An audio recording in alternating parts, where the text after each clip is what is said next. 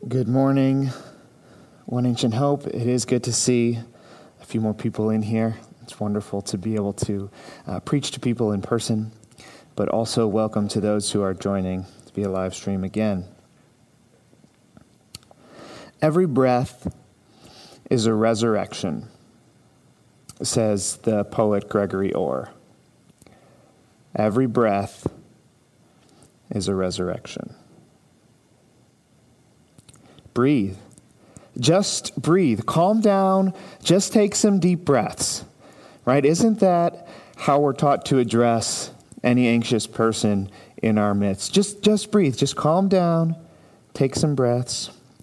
Uh, in a magazine interview, the busy actress and mother Nicole Kidman, she said that the coping mechanism she tells herself is breathe and don't try to be perfect. As it turns out, that popular suggestion is an effective one. Breathing deeply can relieve stress as much as professional spa treatments like massages can, according to a study from the Group Health Research Institute. So breathe. Just breathe. Might be a little harder with a mask on, but just breathe. My watch, my watch alerts me multiple times a day.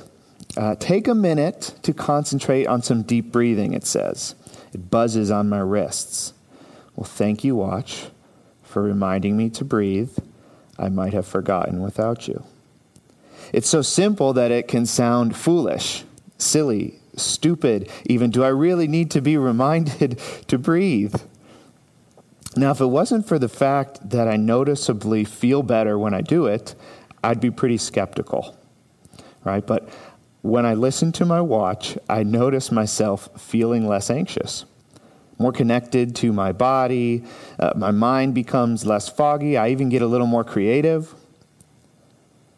So I breathe. I just breathe. Should someone have told Martha to take a few deep breaths. Just breathe, Martha. She comes to Jesus anxious and distracted. Distracted. He could have just said, "Martha, Martha, take a few deep breaths and get back to work. You'll be fine. You just need to calm down." Have you ever gone to a friend while you were anxious or worried, feeling stressed out, and all they told you was, just take a few deep breaths? You'll be fine. How'd that go? Now, while it's usually the first thing that we might say to someone to calm them down, just breathe, it's going to be the last thing that I say in this sermon as well. Breathe. So, spoiler alert, that's going to be the application. That's what the next 25 minutes is getting to. Breathe. All right, let's turn to our story. We're in Luke chapter 10. We are beginning in verse 38. Now, as they went on their way, Jesus entered a village, and a woman named Martha welcomed him into her house. The name Martha in the Aramaic is related to the same word for master um, which just kind of adds to what's already evident in the story. And that's that Martha is likely the householder here.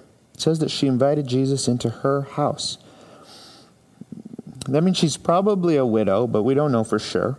Perhaps it just means that she's the elder sister. Um, either way, Martha welcomes Jesus into her house which in the gospel text, that's always a bit of a foretelling that something important is going to happen. Because wherever Jesus is welcomed, transformation follows. You might uh, fast forward to a little bit later in the Gospel of Luke when Jesus goes into a man named Zacchaeus' house. Zacchaeus is this tax collector hated by many. When Jesus comes into his house, Zacchaeus responds by giving half of his possessions away and paying back anyone he owes four times over. And Jesus says to Zacchaeus, Salvation has come to this house today. Because wherever Jesus is welcomed, transformation follows. You cannot truly encounter Christ and not go away changed. So, from the first verse of this story, we know this is a story about sacred hospitality, about hosting Jesus properly, and what happens when we let him in. Continuing to the next verse, and she had a sister called Mary who sat at the Lord's feet and listened to his teaching. Mary takes up this position as a student with a rabbi. She sets herself in to listen to Jesus. And this is how Mary in the story chooses to host Jesus. This is how she shows hospitality by being present to the guest. Rabbi Yosef ben Yozer, a contemporary of Jesus, he said this great little quote. He says, Let thy house be a meeting house for the sages, and sit amidst the dust of their feet, and drink in their words with thirst. You see, the, the practice of the day was that the teacher, a, a rabbi, would sit on a chair, and everyone else would place themselves at his feet. They would literally sit on the floor, usually on dust, and they would listen as that rabbi recited the Torah and gave their explanation. Paul says so much in Acts. He says that he used to sit at the feet of the rabbi Gamaliel. Now, the fact that Mary, a woman, is sitting at Jesus' feet is scandalous for this time in history. Only men were allowed to receive this kind of direct teaching from a rabbi. Some scholars, as I was reading, they believe that the whole reason Martha was upset actually had to do with Mary breaking these social rules. It's embarrassing to Martha. This is her house, and her little sister is breaking these social rules to go and sit with Jesus. Martha, as the older sister, wants to make sure that she's receiving Jesus properly, that she's a good host. But Mary ruins it. She throws a stick in the spokes of any way that Martha thought that she could control the situation. And so we learn in the next verse that Martha was distracted with much serving. I mean, here's where most of us, if we're honest, can relate to Martha. I mean, any of those sayings, are you a Mary or a Martha? We're all Marthas. Let's be real. If we're honest, right? I mean, hosting is no small feat. And on top of that, we live in this age of distraction. There are so many things to worry about. And one of the most notable characteristics of worrying is that it fragments our lives. Right? It's this tyranny of the urgent, is what it gets called. The many things to do, to think about, to plan for, the many people to remember, to visit or to talk with, the many causes to attack or defend, all of these pull us apart and we lose our center. Worrying causes us to be all over the place, but seldom at home. It's impossible to host if you're not at home.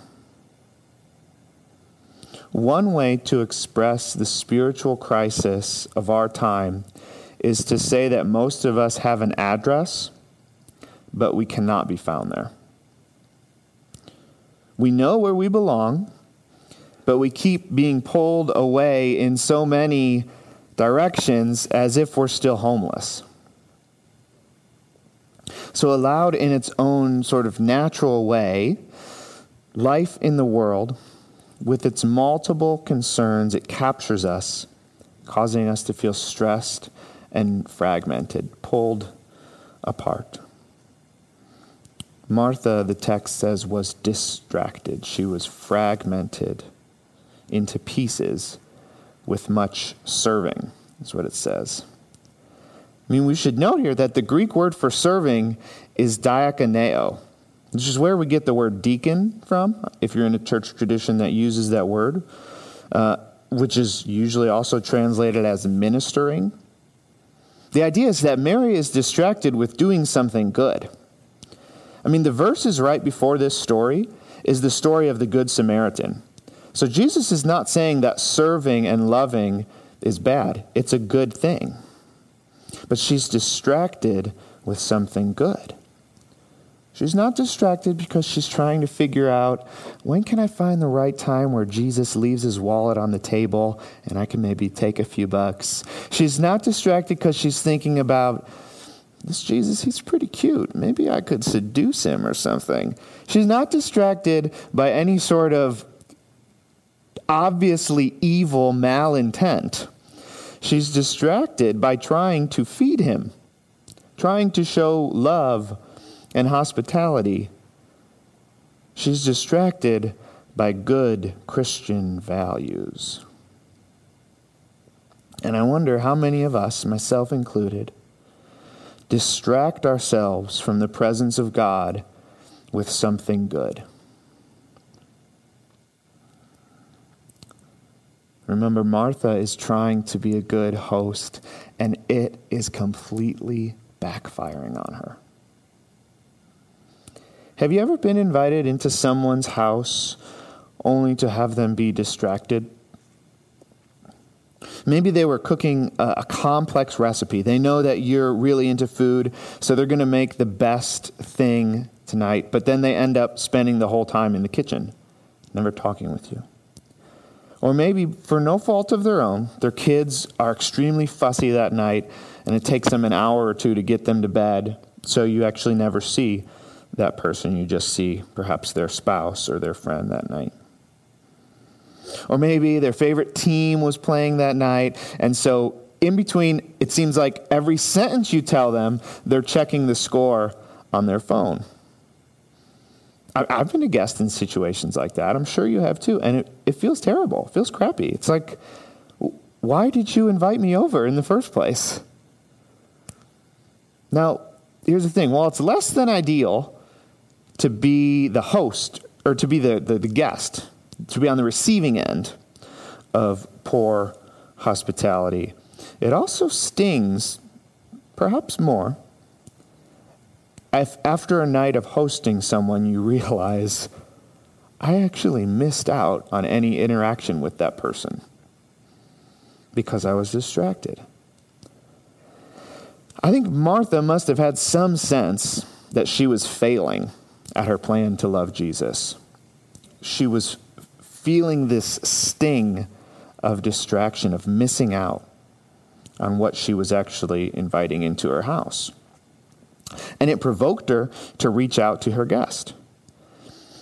I'm imagining she had some cocktail going on inside her of embarrassment, anxiety, anger, shame, who knows what else. But it pushes her to get up and go to Jesus and ask, Still in verse 40 Lord, do you not care that my sister has left me to serve all alone? Lord, do you not care? You see, the brilliance of Martha here is that she lets her worry, her anxiety, her anger, her embarrassment, she lets it all drive her, propel her to Jesus asking him the questions so many of us are afraid to offend him with Lord, do you not care? Lord, do you not care that systems of injustice and racism plague the minorities in our country? Lord, do you not care that hurricanes and tornadoes and derechos destroy they devastate your world and your people. Lord, do you not care that I haven't been able to interact with friends and family in a way that's meaningful for over seven months now? What I would do for a hug. Lord, do you not care that I haven't had income for months, you might ask? Lord, do you not care that I've had to pick up the slack of my coworkers for the past year? Lord, do you not care that I'm trying everything I possibly can and nothing seems to work. Lord, do you not care that I'm lonely? Lord, do you not care that I'm tired? Lord, do you not care that I'm scared. Martha brings her questions directly to Jesus Lord, do you not care? I think at the core of any of our worries lies this same question Do you not care, Lord? And it's important not to skip this step and jump to some happy ending. Because here's the thing I've talked with some of you. I know some of you are completely, absolutely overwhelmed. By no fault of your own, you're balancing too many plates. It's just the way it is this season for you. And I know that some of you might feel that the good Christian thing to do is grin and bear it. Just suppress this stress and get it done. Sure, you're busy, but I mean, God must be busy too, so let's not bother him. Maybe you don't even feel like you have the time to ask this sort of question of God, or you're afraid for what the answer might be. Lord, do you not care? Martha is right to bring her anxiety to Jesus. She shows us that worry and anxiety can be invitations back into the presence of God. Again, verse 40 But Martha was distracted with much serving. And she went up to him, being Jesus, and said, Lord, do you not care that my sister has left me to serve alone? Tell her then to help me. You see, Martha is right. She's correct in trying to be hospitable. She's right to bring her anxiety to Jesus. But in trying to love him, she begins casting her anxiety onto Mary as well, not just onto Jesus. Her tone, I imagine, here becomes sort of manipulative and controlling. She demands that Jesus tells Mary to help. And I think many of us, we not only question the caring benevolence of God, but like Mary, or like Martha, we refuse to see his care if it doesn't show up in the way we want. Martha doesn't simply ask Jesus for help. She doesn't just come to him with her doubts. She demands that Jesus give her Mary to help. She lets comparison creep in. She lets manipulation. She lets her well intentioned love become poisoned by anxiety. There's a story from the American Public Radio show and podcast This American Life from a few years ago about a young woman named Rebecca Gee. And what happens is she loses her mother to cancer when she's just 16, which is terrible. But before her mother died, she planned for a way to still be in her daughter's life, even after she was gone. She, she wrote these letters, and there was supposed to be one for every year, one for every birthday that Rebecca could open up, even after her mother passed. I mean, isn't this beautiful? Isn't that beautiful? so thoughtful, so intentional, even in a time of death. Now, though these letters were certainly intended to be messages of love and encouragement for her daughter that she obviously wished she could see grow up, they began to feel more burdensome than anything. Rebecca's mother was a devout Mormon, and she would continually bring up in these letters marrying the right man. But she also had these sort of barbed expectations and about career choices, right? About what it means to have a fulfilling life. In one of her letters, she asked her daughter, quote, Are you contemplating a dissertation? Interviewing with scientific laboratories or NASA? How about traveling to exotic places? You can see that she wants her daughter to have a good life, but it was as if there was judgment rearing up from the grave. And so Rebecca in the uh, radio show says this I remember at age 21 thinking, man, do I have to open up one of these this year? This is tough. I don't want to do it. And I felt guilty, she says. I remember feeling like if I didn't open it up, I would really disappoint her. And yet, then I open it up, and it's all about, quote, I hope you marry a Mormon man, and I hope you go to the temple. And if you don't go to temple, you won't go to heaven. You're not going to see me then. And I'm not doing those things, says Rebecca. And that's a pretty hard thing to hear on your birthday. Martha has become like Rebecca's mom. And the reality is that it happens to me, and I'd venture to guess it happens to you. Our acts of love, so easily bound to our worry, wind up shortchanging us from love itself. As much as Rebecca's mother intended love, her love was instead a channel for her own fears. Similarly, as much as Martha wishes she could sit at Jesus' feet, her anxious love will not let her. There are things to do. Jesus, don't you see there are things to do? Can't you see I'm loving you too, Jesus? She asks Jesus to validate her activity. And you'll notice in our text that Jesus never answers Martha's request for help. No, he doesn't answer it saying, Yes, I'll help you. No, I won't. He responds in an entirely other way, in a way filled with more compassion and wisdom than she could have expected.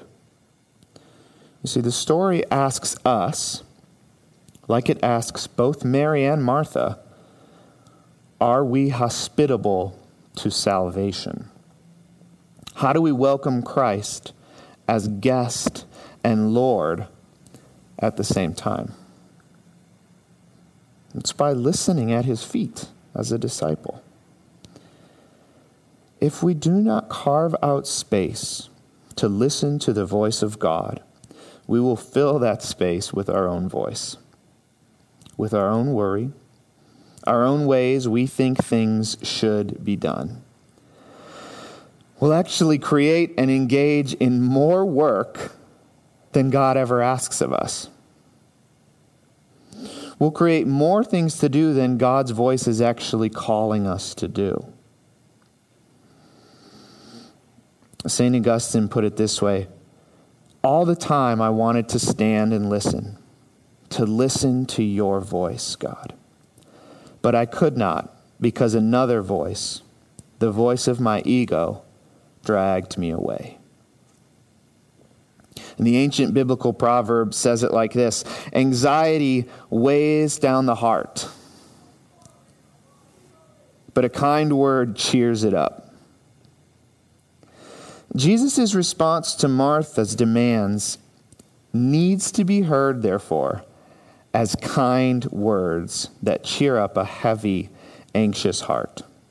So let's listen to Jesus' voice instead of our own in verse 41. But the Lord answered her, Martha, Martha, you are anxious and troubled about many things, but one thing is necessary. Mary has chosen the good portion which will not be taken away from her. You've probably heard these words before if you've been in church. Even if you haven't. But do we hear Jesus' words to Martha as good and kind, as the kind of words which lift up an anxious heart? Or do we hear them as harsh and destructive? Is Jesus rebuking Martha? Or is he inviting her into something more? Because if our image of Jesus, if our image of God is wrong, then we will always receive his words improperly. Words which were meant as a gift, all of a sudden they become judgment and condemnation.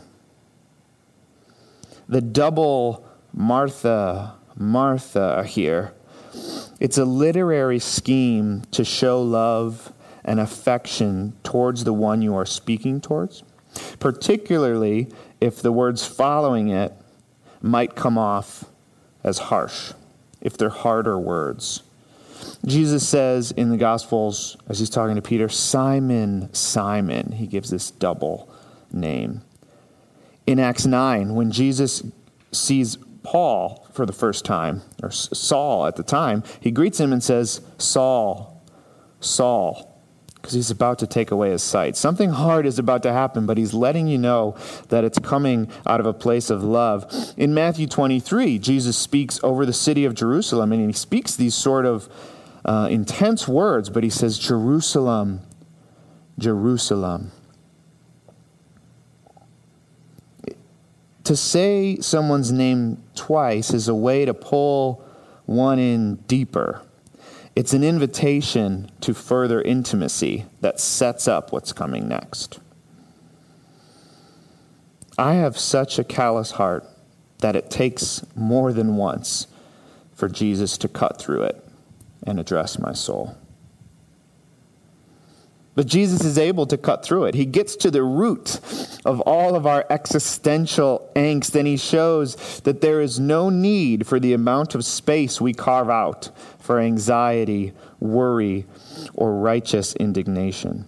Jesus is the only one who sees without a stick in his eye. He sees clearly, and that's why he's able to answer Martha's request with a diagnosis of her soul. You are anxious and troubled about many things. He tells her one thing is necessary, and Mary chose it. Jesus is able to address our frantic and frenetic doing unlike anyone else because his kingdom is defined differently. In his kingdom, your worth is not defined by what you've done, not what you're doing, not even what you're planning to do. It's defined by the simple non act of kneeling before Him and receiving. This is Mary's socially improper indulgence. She's just going to sit and receive when she's supposed to be hosting, she's supposed to be providing, but she just receives. And this offends Martha. And if we're honest, this offends us too. Right? It means all of our hard work and dedication, it just gets bleached out before God. Mary gets the fullness of Christ, and she's done nothing to deserve it. It's not fair. But Christ speaks and says, Listen, if the world tells you that your frenetic activity is saving you, I'm telling you, it's killing you. Sit down, don't do a thing. I'm doing it all. How does this good news hit you? I've been using anxiety and worry sort of interchangeably. That's not really correct. Uh, there's certainly overlap, but there's also a difference. Here's three quick differences. We're, we're coming to an end, don't you worry. We tend to experience worry in our heads and anxiety in our bodies. So, worry tends to be more about our thoughts, frantic thoughts, thinking of possible scenarios, playing out worst case scenarios. Anxiety is more visceral. Sometimes we don't even know what it is we're, we couldn't articulate it with words, but you feel it in your body. Right? Worry tends to be more specific, while anxiety is more diffuse. An example, we might worry about going to the airport because we're worried we might not get there on time, or we might have forgotten uh, a certain thing in our suitcase. That's worry. But we might feel anxious about traveling.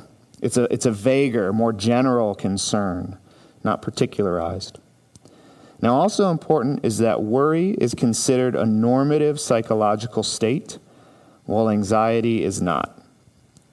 So, in certain intensities and duration, anxiety is considered a true mental disorder, one that requires psychological treatment and or medication. So, just to be clear, I'm not suggesting prayer instead of medication. If you struggle with debilitating panic attacks and anxiety, you should see a therapist. Seek healing. And like all of us, you should pray as well. You see, worry and anxiety are not your enemy. They're actually an invitation to commune with God in prayer. Now, the next two weeks as well, we'll be talking about worry. And I don't want to just sort of leave you with these words, even though from Christ there are these words of life, but I want to give you a practice. There's a particular practice of prayer that addresses both worry and anxiety. And that's because it quiets our thoughts, but also eases stress stored in our body. Every breath is a resurrection. So I told you that I would end the sermon talking about breath, and I will. Just breathe and pray. I want to tell you about breath prayer. Breath prayer has been practiced in the church uh, for millennia. It's a form of prayer that's linked to the rhythms of our breathing. It's prayer that's focused on being with God, much like Mary was, to awaken us to his presence in all things.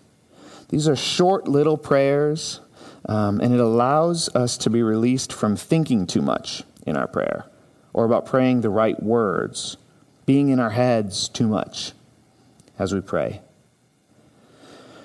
The Hebrew word for spirit in the Old Testament is ruach which also gets translated as breath or wind. The same is true in the New Testament with the word for spirit, pneuma, gets translated as breath. The images of the Holy Spirit's presence as wind and breath, which is important. The Spirit is invisible, and like the wind, we cannot control him. But the Spirit is also immanently present like our own breath, dwelling within us. Breath prayer helps us practice this reality. Let's see. Any short scripture or heartfelt prayer will work as a breath prayer. Right? There's some that are more ancient, like the Jesus prayer you can look into.